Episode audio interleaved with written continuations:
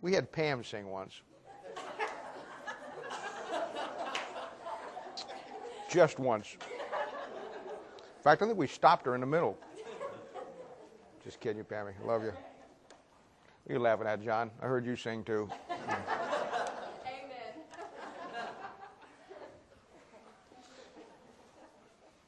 John's like me, he only knows two songs. One of them's in the sweet by and by, and the other one isn't.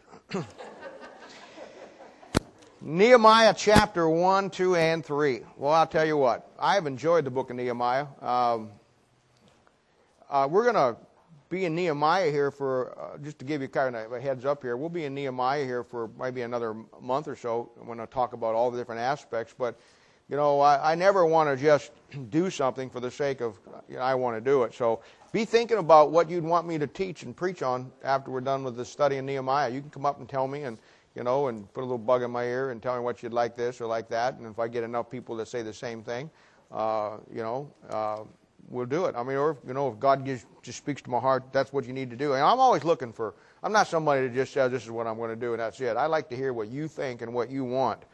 So, I mean, when I'm preaching, I'm preaching for you and for me. And as a body, we need to have what God wants us to have. And I believe firmly that, you know, that uh, everybody's everybody is important here. Everybody's opinion is important of where we're going. I know that this is a great spiritual bunch here. I mean, we joke and laugh and, and talk, have fun together, which is fun. But I know that the bottom line is that there's a, a great spiritual depth to this body here. And I thank God for that. So I, I lean very heavily on what you suggest or what you say and listen to everything that everybody tells me. So be thinking about that, where you want to go, what do you want to do. i've got some ideas, but you know, I don't want to, you know, uh, I want to do what God wants us to do. So think about it, pray about it, and then let me know what you think. But anyway, the book of Nehemiah, as you have uh, been well aware, we have been uh, rebuilding the walls here, rebuilding the, putting the gates back up in Nehemiah chapter 3 and chapter 4. We chose the book of Nehemiah because the book of Nehemiah is such an interesting book as far as showing us uh, really uh, what we need to have as a church. Now, I know that Nehemiah was written hundreds and hundreds of years ago, and it's about a time period long before the church ever came into effect. But yet, we also know from the Bible that the Bible is the unique book that everything in the Old Testament usually foreshadows something that's going to take place in the New Testament. We know that the city of Jerusalem in the Old Testament was the city of God. We know that Jerusalem was the focal point of God's plan. And uh, we see it under Solomon, where all the world is coming in to see the glory uh, under Solomon. And we know that, uh, that, that they went into that city through these gates. And we know that now Jerusalem lies desolate. It's under Gentile domination. The times that the Gentiles have come in, and, and the nation of Israel is in a real mess and we see that the gates are off the hinges, the walls are torn down, and when we see Nehemiah goes back, the first thing that he does is repair those gates. Because those gates are imperative to the plan of God. Now, in a New Testament scenario, we know that there's no city that is the central focal point of God, but God works through a local church. God's plan is a local church, but within that local church are individual bodies of Christ, the temples of Christ, and uh, you and me, and we make up that. And where in the Old Testament, as I've said many times, all the world comes to the city to worship, the temple to worship. In the New Testament, we take our temple to the world. That's why we have missions. That's why uh, our job is to train young men and young ladies, moms and dads, in the Word of God. That God will send them out wherever they need to go. And we start in our own city winning people to Christ, telling them the story of Christ, and then branching out as God leads us from there. I've got, you know, in time, as God opens up the door, I've got some great concepts for, for a missions program as far as a missionary that you're that you're all going to love, and uh, we'll we'll talk about in time as God gives us. God's given us just everything we need. You ever notice how He's provided everything? I mean, put this building. We're up here. We didn't have a we didn't have a piano player. He us a piano player. We didn't even have a piano. He gave us a piano. And uh, boy, I'll tell you what, God has just given us everything that we need, and uh, it's it's just great. And that's the way He does. You're going to see that today because today like we said, we've talked about the nine gates. Those nine gates representing what this church needs to have because people came in through those gates. And each one of them represents something different that this church needs to offer to people. But those gates are all outward. Uh, people went into the city through them. Today we're going to talk about what is behind the scenes. You know that for everything that God does outward, there's an inward. For every outward movement, there's an inward. Whatever you do outwardly, Bible says, out of the abundance of the heart the mouth speaks. It because of something inward. If you do something right for God, it isn't because uh, you've done, uh, you're such a great person. I hear people all the time get up and introduce people, you know, to preach, and they always say, well, you know, I want to, you want to hear this is a great man of God. Now, I understand what they're saying, but let me just tell you the truth. There are no great men of God. There are just common, ordinary men who are used by a great God. Now, that's what it is. Now, I'm not fighting anybody, and I know, you know, honor to whom honor is due, but let's stay with the reality of things here. For anything somebody does outwardly, we'd say, wow, what a great thing. You know why? It's because of something inward. And I don't know if you've ever noticed that in the Bible or not. You know the Ten Commandments? When you look at the Ten Commandments, you realize that there's four that there's inward to God, and then there's six that's outward to man. Everything. Everything is that way. You, as a Christian, you have an inward man and an outward man. We call it the old nature and the new nature. And for everything that is good or bad, whatever the case, outwardly, it started from something inwardly. And today I want to look at these nine gates from a different perspective. We've looked at them outwardly. We've looked at them as they're portrayed in the Bible as nine openings in this wall where people go in, and we've seen the spiritual application to it. But now I want to talk to you behind the scenes. Something was taking place behind the scenes here that made a difference.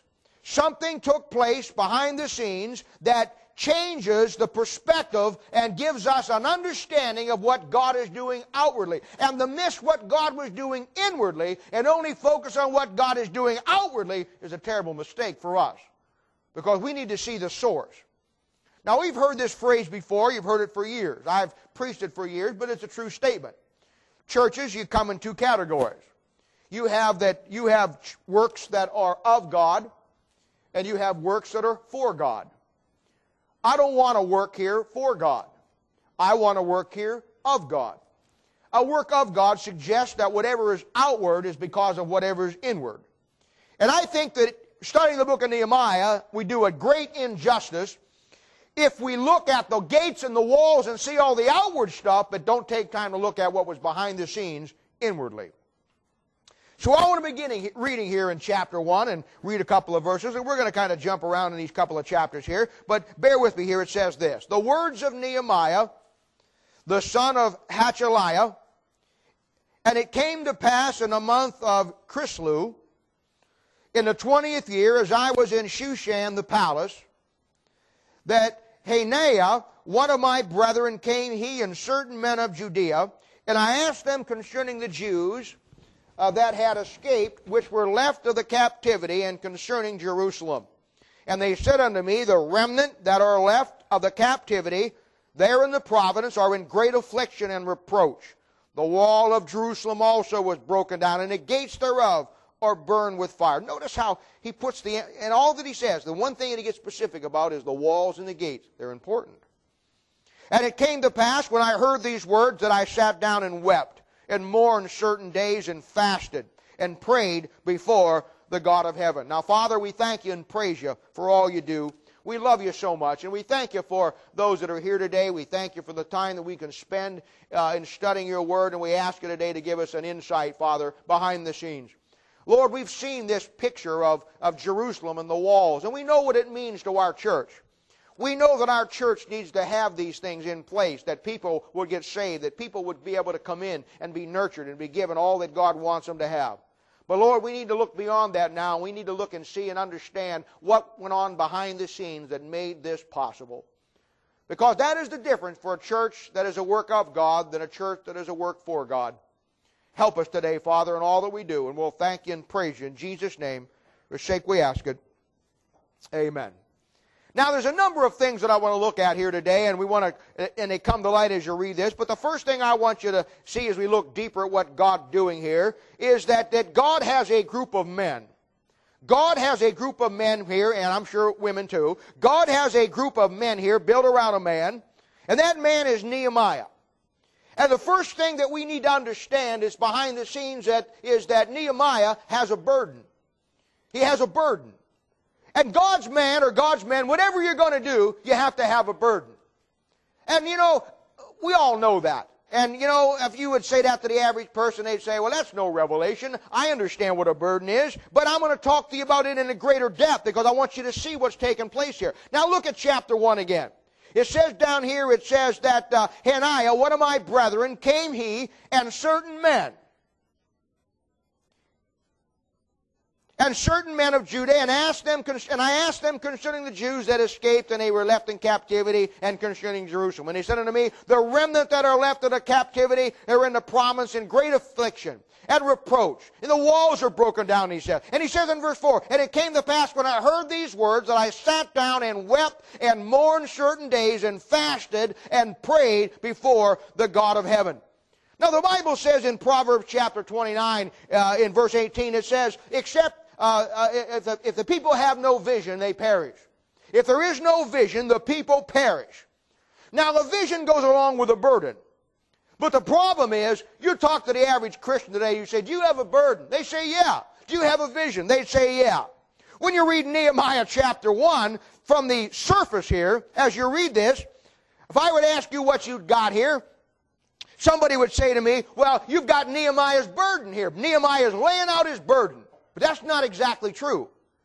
What we have here is not just Nehemiah laying out his burden. What we've got here is Nehemiah laying out God's burden. And that's the difference. It does you and me no good to have a burden if it's not God's burden. We can get burdened by all kinds of things. The question is, do you even know what God's burden is today? Somebody says, well, it's for lost souls, it's for this and for that. Hey, get specific. Do you understand in your life the burden that God has given you or the lack of burden God has given you? Because Nehemiah, as you study him here, you know what? He only wants what God wants. He doesn't have any personal agenda. We live in a day and age where everybody got something they want for themselves. Oh, I'll get a burden for God, but I want this out of it. Nehemiah doesn't come to God that way. He comes to God with God's burden. And it always struck me is, is how in the world did he really get God's burden? I mean, here's a time and place where God really isn't writing anything. God is not coming down and talking to anybody like he did in the Old Testament. We're about to enter that 400 silent years where God doesn't give any revelation to anybody till Christ shows up.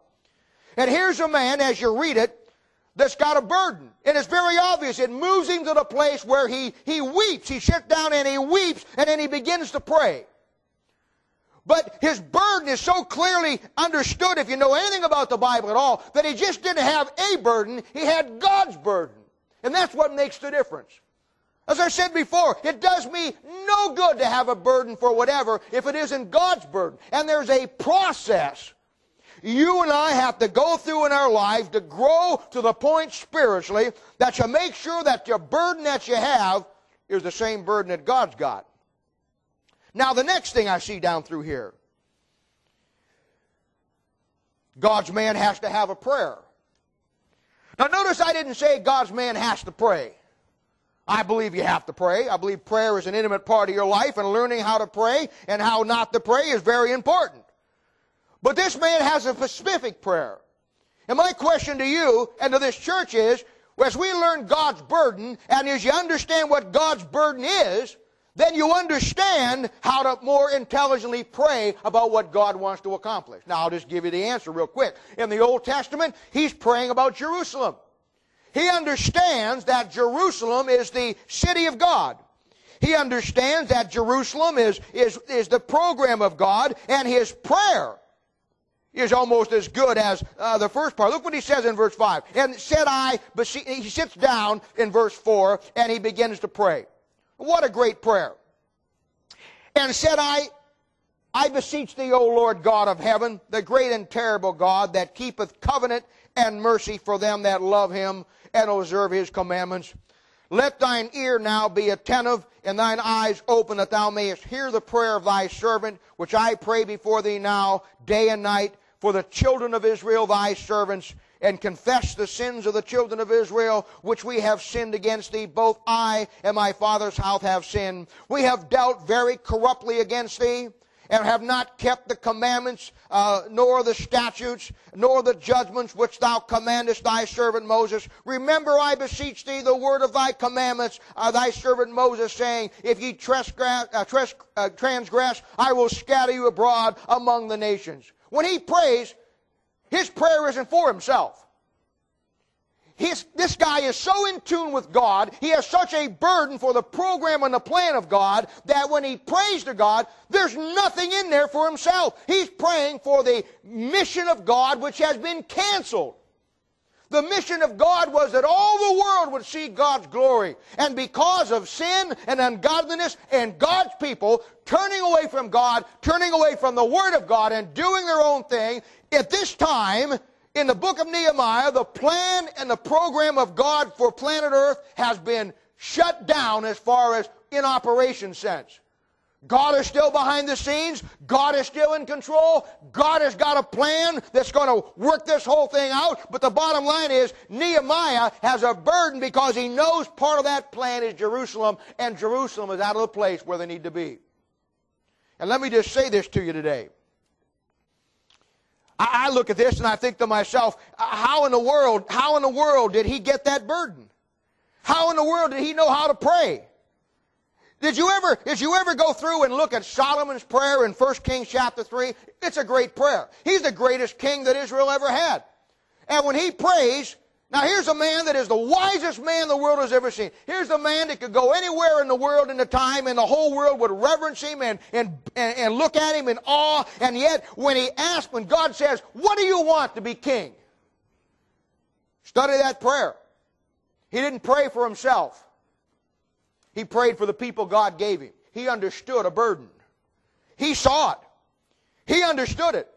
He prayed for wisdom he didn't pray for riches. He didn't pray for fame or notoriety. He prayed for wisdom to lead God's people. And in fact, he says, I'm a child. I don't know what to do. I don't know how to lead. God, give me the wisdom. Why? For your people. Why? Because you have a plan and a program, and I've got to be the very best I can be to run that for you. God made him a great wise man and a great, one of the greatest kings that Israel ever had. I look at things like that and I, I, I think, how did he understand that?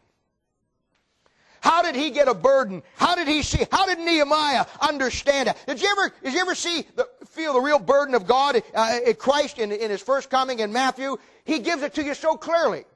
In Matthew chapter 23 verse 37, Jesus overlooking Jerusalem, he says, Oh Jerusalem, Jerusalem, thou hast killed the prophets and stonest them which are sent unto you. He says, How often would I have gathered you like children together, even as a hen gathers her children under her wings, and you would not?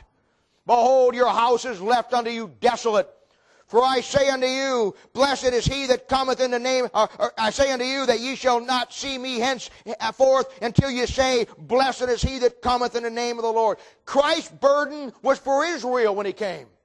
He stands on that hill and he looks at Jerusalem and he's so burdened inside because he understands that that nation is the people of God that God has chosen through Abraham, who someday their seed is going to be like the stars of heaven.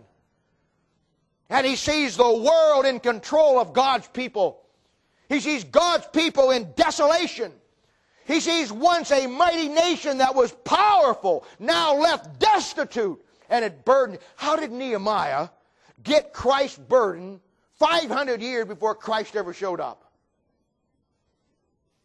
How did Solomon understand what his prayer should be in 1000 BC, 400 years before Nehemiah? We go through our lives as Christians and we, we pray about things that we think we ought to pray for. We talk about having a burden. But let me ask you a question. Is your burden God's burden? And I'm not talking about, well, I have a burden for my family or burden for lost people. I'm not talking about that.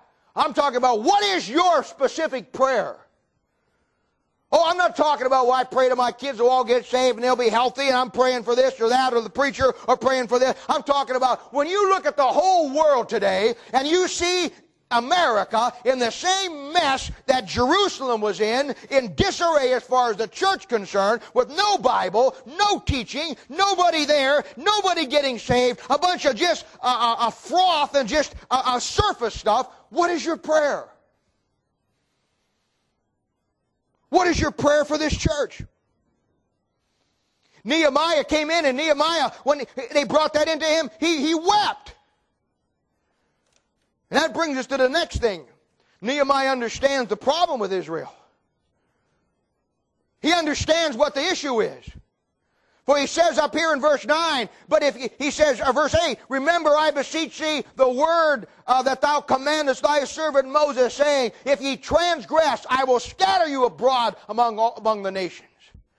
But if you turn unto me and keep my commandments and do them, though they were of you cast to the uttermost part of the heaven, Yet I will gather them from thence and will bring them unto the place that I have chosen to set my name there. See, he understands the issue. You know what the basic issue is? They've gotten away from God's word. They're doing their own thing. And yet, if you'd walk into the nation of Israel at that time, you'd see all the priests in the right place. You'd see them still doing the sacrifices. You'd see them going through all the religious movements that they were supposed to. They had the, they had the aurora of being what God wanted them to be. They had all the pomp and circumstance, but they didn't have any power of God in their lives. They're like most churches today. My kids years ago, when they were little, I don't know who bought this for them, but it was a great little deal. It was a thing where it was like a, a little dashboard of a car. And it had a steering wheel, it had a horn, it had a key, and had all kinds of things you could flip and switches on it. And it was, to me, it was a great thing to occupy their time when I had something. You just set them on the, on the floor, turn the TV on, and they would, they would ram the gears, turn the keys, honk the horn, do the wheels. And I remember one day as I was walking through there and Kelly and Jamie both were going to town. I mean, they were, they were just making the noises, you know, and, and ramming the gears and turning all the switches and everything. And I thought to myself, you know what? That is so much like most churches. There's a lot of movement, a lot of action, but there ain't nothing hooked up. And that's what I see today. I see a lot of action, a lot of movement, a lot of things, but nothing's hooked up. We got burdens about everything except God's burden. We're like the nation of Israel. We're like the nation of Israel that, that, that is in total disarray. The gates are off the wall. And he says, God, I know the problem. You told us in your word that if we transgressed your law and forgot your statutes and didn't do what's right with your judgment, that you would scatter us. And God did. And he says, Lord, but I also know that, Lord, you said if we get back to the book and we get back to those statutes, and no matter where we were to the uttermost parts of heaven, you'd gather us together. I'm saying that to say this. I believe and I've said it before and I'll say it again. I believe that in the day and age of the Laodicean church that we are part of, I believe that God will build a Philadelphian Bible believing church and a Laodicean church, period. I believe it takes two things. I believe it takes nine gates outwardly that a church has to have that recognizes where people's needs are, recognizes how people come in. But I believe it takes something on the inside. Something more than just, well, yeah, I got the right Bible. Something more than, yeah, I know what I believe. I believe. I'm not talking, I'm talking about, do you have God's burden? Do you understand what God's doing? I mean, we're living in a confusing time today. If there's ever a time where, as the book of Proverbs, chapter 22 and chapter 23 says, that we've lost the landmarks, if there's ever a time that we are in the fields of the fatherless, that as Christians, we don't know where we've come from. We don't know what we believe. We don't know why we exist. All we know is we get up, we go to church, we read our Bibles. We don't know anything about them. We don't know where we, we don't know why we're a member of this church. We just know that I'm here. We know no history of where we come from, no history of where we've been, nothing that's going on, and we just go through the daily routines well, in laboratories in Kansas City, Milwaukee, Chicago, LA, New York, there's little lab rats that do the same thing on a daily basis. What is the difference? The difference is that we as God's people, one, should have God's burden, have God's prayer. Understand that where we're at today in the 21st century, we're standing on the very verge of the second coming of Christ. That needs to be our focus. The horse gate, we talked about it. The east gate, we talked about it. And ought to be doing God's business in a world where it's wrecked and ruined Christianity, where all the gates are off. I'm not going to stand here and tell you we're the only salvation of the world as this church. There are other churches that are doing the work and doing a job, but I'm saying forget them. This church needs to function and operate like we were the only one doing it. Even though we're not. And I'm not such a fool as to think that we're the only ones. But our attitude ought to be, boy, that we've got a job to do. And it takes everybody. It takes us getting people saved, and it takes the time of spending time helping somebody. That's why I'm willing to spend whatever time it takes. That's why I do whatever I could do for anybody that gets saved. You know why? Because we have a mandate. We have a mission. I'm not just doing it because, oh, well, I'm a preacher and that's what preachers do. Preachers don't do that. Preachers administrate. I do it because I know we've got, a, we've got a burden and we've got a plan and God has something that He wants us to accomplish. The gates are down. I mean, look at this thing. He says over here in chapter 1, he says, when the guys first come in verse 3, he says, he says also, uh, uh, the, the, wall of Jerusalem is broken down, the gates thereof are burnt with fire. You come over in chapter 2, verse 3, and what does he say? And all the things that are happening in both cases, they put the emphasis on, look at that. And the gates thereof are consumed with fire. That was the main issue. The main issue is the gates are down. People can't get into the city to find God. And I'm telling you what's wrong with the church today. The gates are down. They're just, they're just interested in how many get there. How much money do you bring? What can you do for me? When the issue is the church is here for you. The Word of God and your attitude toward it is the key to restoring uh, this church, restoring Christianity, just like it was the, uh, the attitude and the, it was the key to restoring the city in Nehemiah's time. Gates are down. People can't get into the city. That's our, that's our burden. Getting people into the family of God, getting them in through the gates that are biblical gates and showing them and teaching them and giving them everything for their families, for themselves, for their jobs, for the world that we live in, because it's real confusing out there. You look at the political arena, it's confusing. You look at the medical world, it's confusing. You look at Christianity, it's confusing. Oh, thank God. God give us a book that straightens all that out. So we see that we see that God's man has to have a burden. We see that God's man has to have a prayer, and we see that God's men have to understand what the real problem is. I just get tickled to death when I hear religious people talk about what the problem is in America. They want to blame it on, first of all, they always want to blame it on the devil. I realize the devil's a wicked person, and I don't give him any due at all other than what God does on the thing. But let me just tell you this the devil's not the source of your problems or America's problems. Oh, he may have got the idea going, but then he went on his way to someplace else. The real problem in America hasn't got nothing to do with, with the, uh, the breakdown of the school system, though that's a terrible thing. Somebody said, well, when they took prayer out of schools, man, they really destroyed the thing. Well, I'm all for prayer in schools, and I think it was wrong. But let me tell you, taking prayer out of the schools didn't destroy anything. You know where it got destroyed? It got destroyed in the pulpits of our churches when they quit preaching the Word of God. It got when preachers wanted to make you happy so you wouldn't leave instead of preaching what you needed to hear.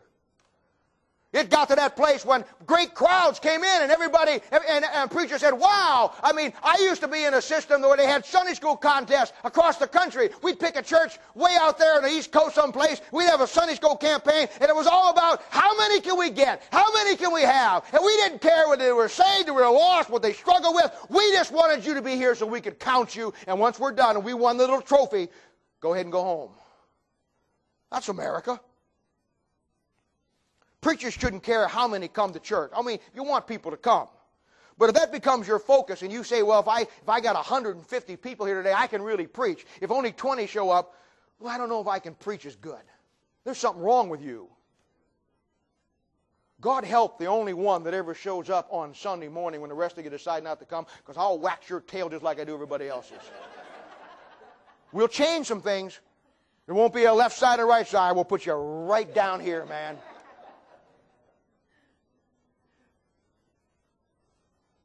You see, you can preach that way when you have a burden, when you understand the problem, when you understand what we need to do.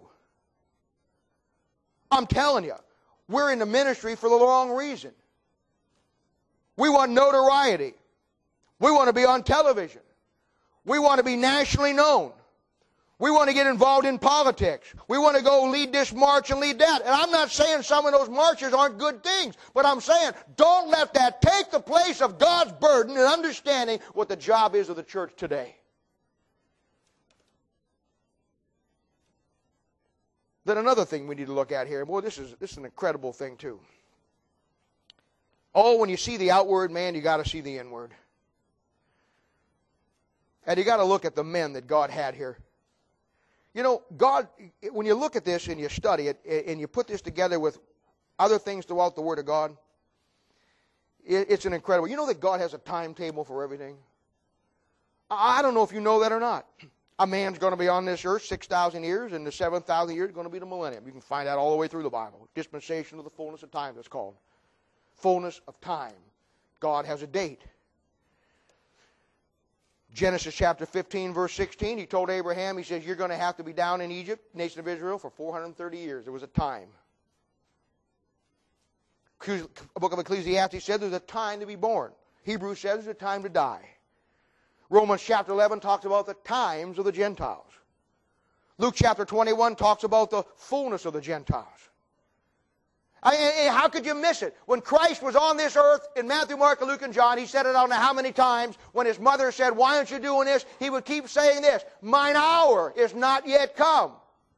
God has a timetable for everything. And in the book of Nehemiah, we see that timetable fulfilled. Because whether you know it or not, you have the right guy in the right place at the right time. And God was ready to do something. You know what my biggest problem is as a Christian? I got two problems, and you do too. My two problems is either getting ahead of God or getting behind God. That's my big problem. those are my two biggest problems. I either get ahead of God or I get behind God. Where we need to be is right with God. That's where Nehemiah was. That's where Nehemiah was. I mean, you ever look at Matthew chapter four when the devil shows up, he tries to get he tries to get he tries to get Christ to do four things, and all those things are the all those things are the right thing at the wrong time. And that's what the devil wants us to do as the church. He wants us to do the right thing at the wrong time. Getting ahead of God or getting behind God. And yet, when I look at this in chapter, uh, these chapters down here, I see right on the money, God has a timetable. And the timing is incredible. God has the right man at the right place at the right time who has the right burden, who has the right prayer, who has the right people around him to do the job that God wants to get done. And I believe the mark of spiritual maturity is simply always keeping the burden of God with the timing of God. It does you no good to have a burden if it's not God's burden. It does you good no to pray if it, you don't understand God's prayer for the time and the age that you live in. And it does you no good to have the prayer and the burden if you don't understand God's timing in the thing. That's hard for us as Americans to grab a hold of, isn't it? Because we're so impatient. You see, the devil built a society around us is just the opposite of that. We live in a fast society. My mom and dad, when I was growing up, they waited, gee, I don't know, they waited probably, they were married probably for 15 years before they, they bought their first house. Saved every dime they could. Now, today, we can go out and buy one just like that. Cars are the same way. When I was in high school, you didn't get a car when you were in high school. You know when you got a car? When you got a job and could buy your own.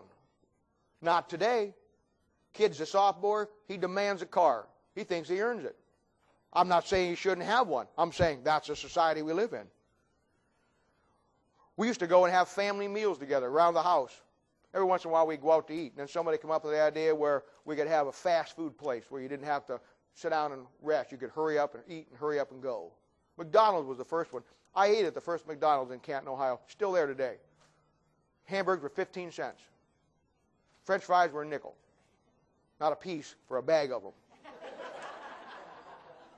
and it was, it was revolutionized as, as a fast food place, giving you an alternative to just the slow, mom don't have to cook, mom don't have to spend hours. Now you can go get fast food.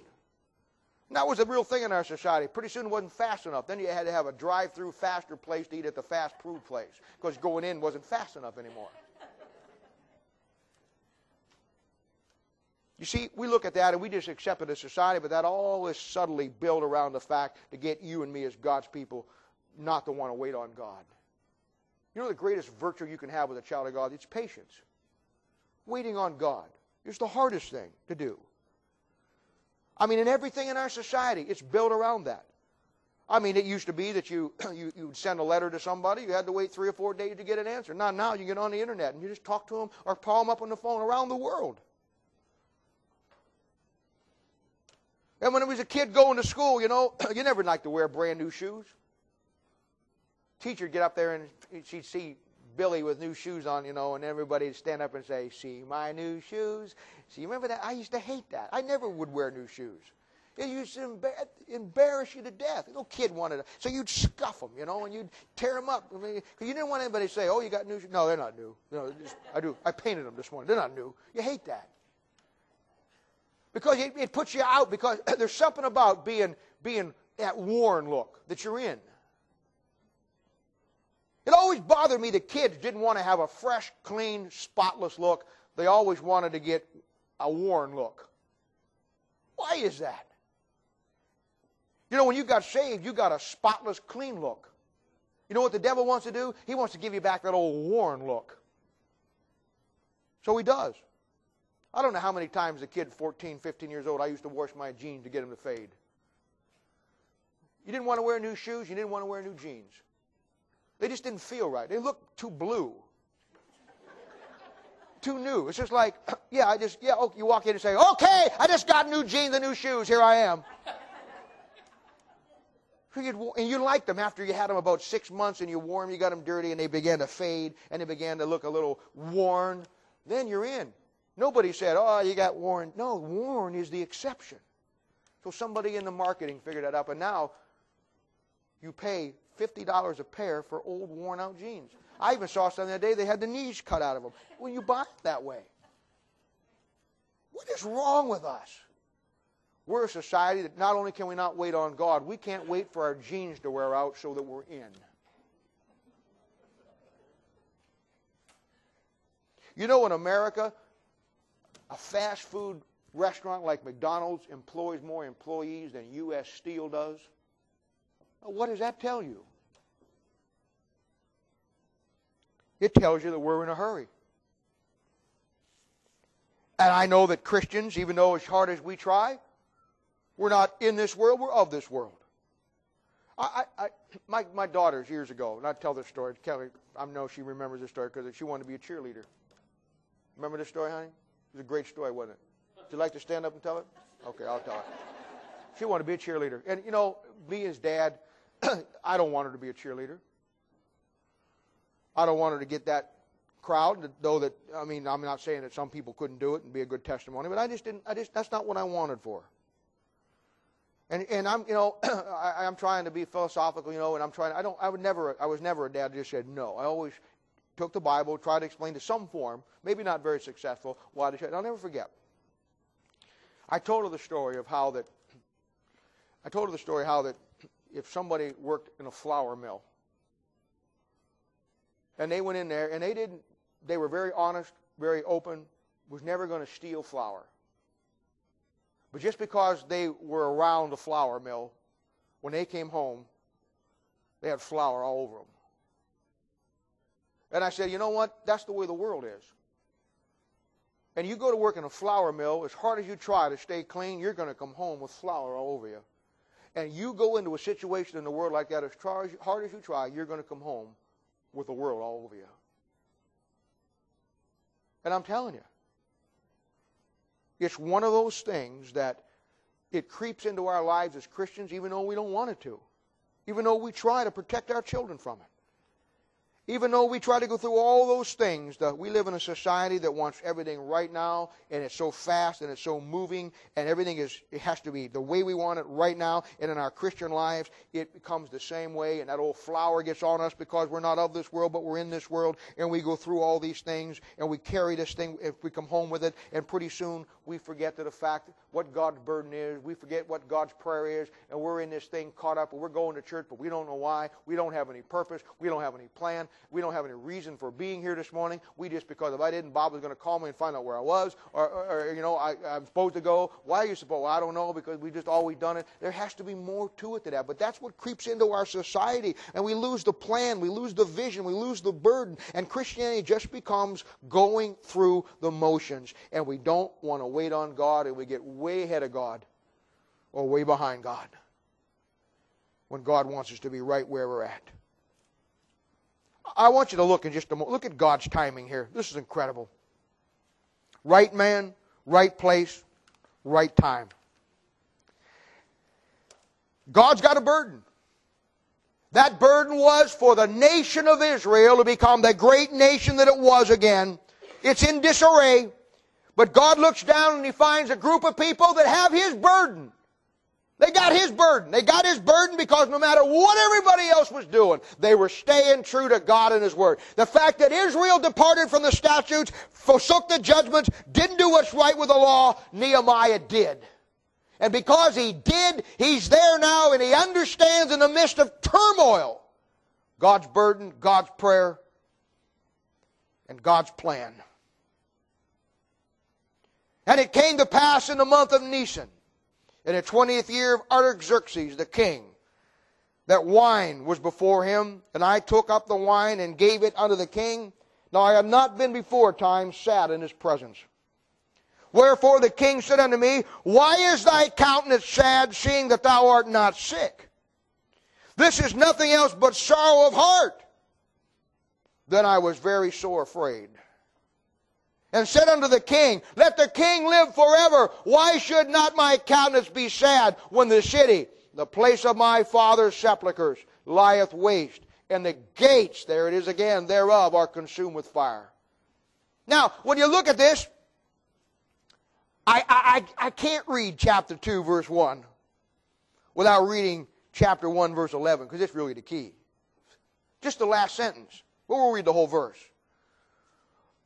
O Lord, I beseech thee, let now thine heart be attentive to the prayer of thy servant and to the prayer of thy servants, who desire to fear thy name and prosper, I pray thee, thy servant this day, and grant him mercy in the sight of this man. Period.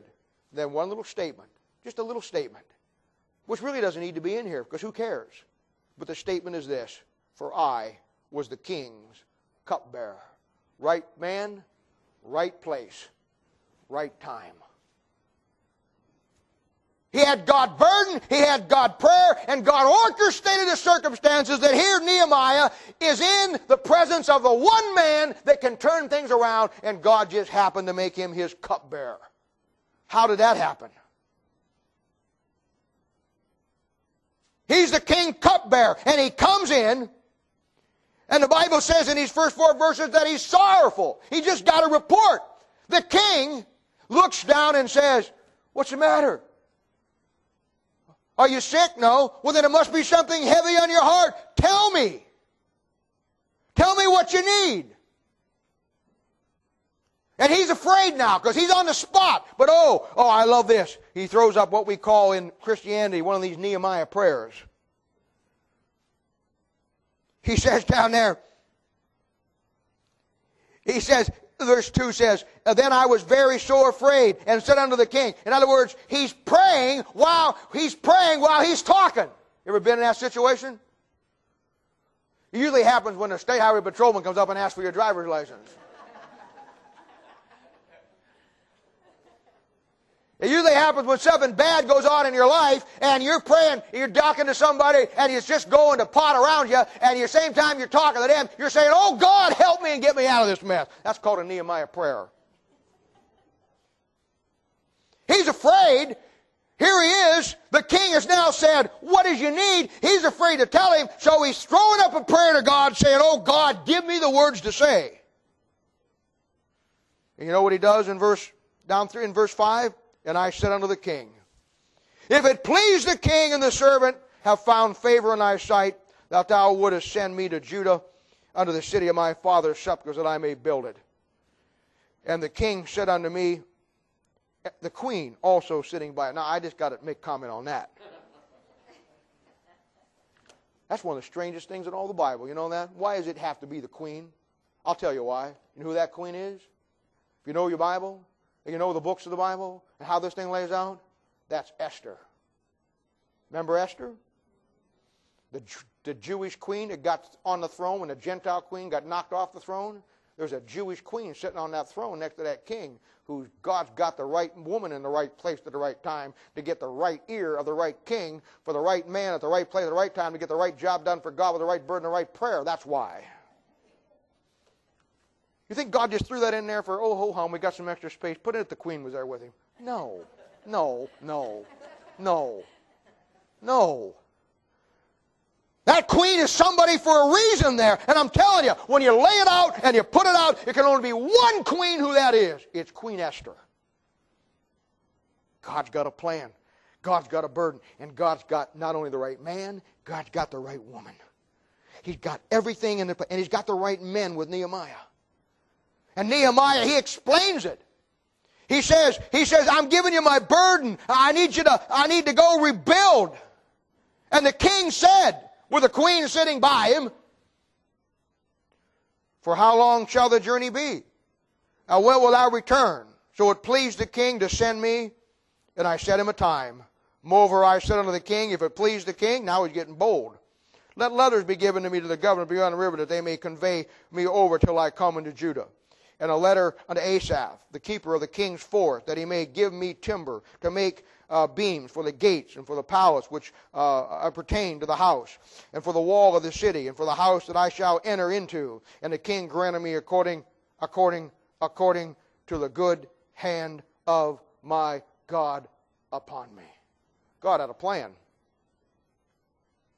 Every New Testament principle for building the church is in this chapter. Inwardly. You want to get the gates, there's outwardly how to build it. But you can't build it outwardly without understanding what was going on behind the scenes inwardly. It wasn't just, oh, ho, ho, we're going to go down and rebuild the gates and put the gates back on and build the wall. No! God's plan was there for 70 years and finally God raised up a man and some men and put the woman in the right place, put the man in the right place, put the right timing and everything in the right place. And he had the right burden. He had the right prayer. He had everything that he needed. God said, now's the time. And not only does the king send him, the king pays for it. You know why? Great principle. God always pays for what he orders. This idea of somebody going out and doing something and then got to cry over the world for somebody to raise the money to make it happen and may pay for it, I promise you, God not in it. Let me tell you something. A principle I live by and I'll die by and I believe every day of my life. That's why I tell visitors when they come here, you don't have to give a dime in. I just want you here. I want you to enjoy it. I want you to feel the freedom. I don't want you to think they were after your money. I don't want you to think anything. I want you to think, I want you to be the most special person here. I want you to leave here thinking, he, they made me feel like a, a, the person that I am. They really love me. They're really warm. They don't want nothing from me. I want you to do that because the bottom line is I believe if it's God's church and it's God's people that are here, then God will always pay for what He orders. We're not going to have a bond campaign. We're not going to drive this. We're not going to send you out with little tin cans on the thing there, giving you, giving you dimes and nickels. Let me tell you something. If this is God's church and He ordered it, then He will pay for it. If He does not, then it isn't His, and it'll flop. If this thing isn't of God and alive with God's power, we are not going to resuscitate it and put it on a life support system. I believe that it is. And I believe in this great chapter here, not only does, not only does the king send him back, right place, right time, right man, right woman, not only does the king send him, the king pays for it. And verse 8 says, And the king granted me according, not to the king, not because of Nehemiah, not because of anybody other than the good hand of my God which was upon me. Let me tell you something. When the hand of God is upon you, there's nobody going to stop you. There's nothing going to slow you up. But you know what it takes to have that? It takes God's man having the right burden. It takes God man and God woman having the right prayer. It takes God man and God woman being in the right place, the right time, with the right circumstances, and understanding what the problem is and realizing that God is the author of time. And God's timing in your life and my life is everything. God's timing on building this church and pulling the people together and doing what He did, I mean, it is everything. Because we've got a group of people here that I firmly with all my heart understand the burden, understand the prayer, understand what needs to be done and what the problem is. And even if you don't fully grasp it, you are willing to learn it. That's all that God can ask. And I just believe like the I believe just like back in Nehemiah's time, the king said, Go ahead and build what God wants you to build, and I'll take care of it. I believe God looked down from heaven and He says to us, Go ahead and build a work. My good hand is upon you, and I'll give you everything you need to get it done. Boy, so far, so good. I believe with all of my heart that God brings the right people to the right place at the right time that needs to be done. And I believe you're not here by any accident. I believe through the process of this, I've learned some things over the years. I've learned that when you start something for God and you do something, you know, everybody gets on the bandwagon. Everybody's excited. It only takes about a month, a month and a half. Then you start to see who really is and who is. And I've learned this. The, the ones that you think are going to really do it are never the ones that really do it. And out of nowhere, God brings the people that you would never suspect to get the job done that gets done. I'll never forget my first time I came to Kansas City. They sent, they sent, they sent two guys from the college class where I was going to work out to pick me up at the airport. I don't even remember their names. But I, I, will never forget it. They picked me up, you know, and they were telling me all what their jobs were and what they did, and da da da da, and how glad they were to have me here. And I thought, them, and I and I was pretty dumb and naive then. I thought, well, if everybody's just like these two guys, man, this is going to be a piece of cake. These guys are, these guys are really gone. These guys got it together. This is going to be easy. Da, da, da. You know what? From that day when I started, I never saw those two guys ever again. And God taught me a great lesson. He taught me the people you think are going to do it aren't really going to do it. It's going to be the ones you never think are going to do it, going to do it. And I'll tell you what, through the years, God built the men and the women here that are the pastors in this church with me and, and, and, and can and, and, and run this ministry and know this ministry. but I'm telling you, when it comes, I, I, learned, I learned something else too. There isn't any one person going to build a church. You're not going to find somebody out there with a million dollars. You're going to say, oh, our problems are over now. This guy's going to pay for everything. Or you're not going to find somebody, oh, here's so and so. He's a great soul winner. This guy's going to fill our church up with people. Ooh, our problems are over. No. Never happens that way. You know what happens? It happens the way God wants it to happen in God's time with God's people. And we all get our nose right down in the dirt and we win them one at a time. We love them. We take care of them. We spend the time with them. That's why I'm willing to spend time with any man or any woman in this building that wants to learn the Word of God. I'll help you however at your own pace and I'll give you whatever you need to get the job done I'll, because I believe that God has a plan for you. And whether it involves this church right now or down the line, whatever the case may be, that's not my care. My care is you're saved, you're on your way to heaven, and you want to learn something about God. I want to help you get there. Right man, right place, right timing. Oh, what a great story when you see the gates that are on that wall and all those people going in and they're rebuilding it and all the work that's being done and all the excitement and all the happenings on the outside as people are singing and building those walls and talking about how great it is to be back where God wants to be. But do you stop and look at the inside of what really got you there? Because whatever outward movement you have to take you this way, there's an inward movement that directed you, whether it's good or whether it's bad. No movement on the outside will ever happen without something happening on the inside. It's true of your life. It's true of this church true of Jerusalem, true everything in this world. There'll have to be an inside force that always precipitates the outside direction. And in this case, was the right man, the right place, with the right men, the right women, and everything in the right spot. And God's timing said, okay, let's build. And they built. And that's where we're at. That's why everybody's important. No matter where this church goes, whatever does, you always, everybody will be important. But I recognize the fact that there is not one person in any church where it all hangs. It all hangs together with everybody. Only a chain will only be as strong as its weakest link. A wall will be only as strong as the weakest brick. And a church will only be as strong as the weakest individual in it. And that's why we're to be there for each other, to encourage each other, to edify each other. That's why everything we do has to have a bottom line to prepare you whatever God wants you to do. Right man, right place right time. Father,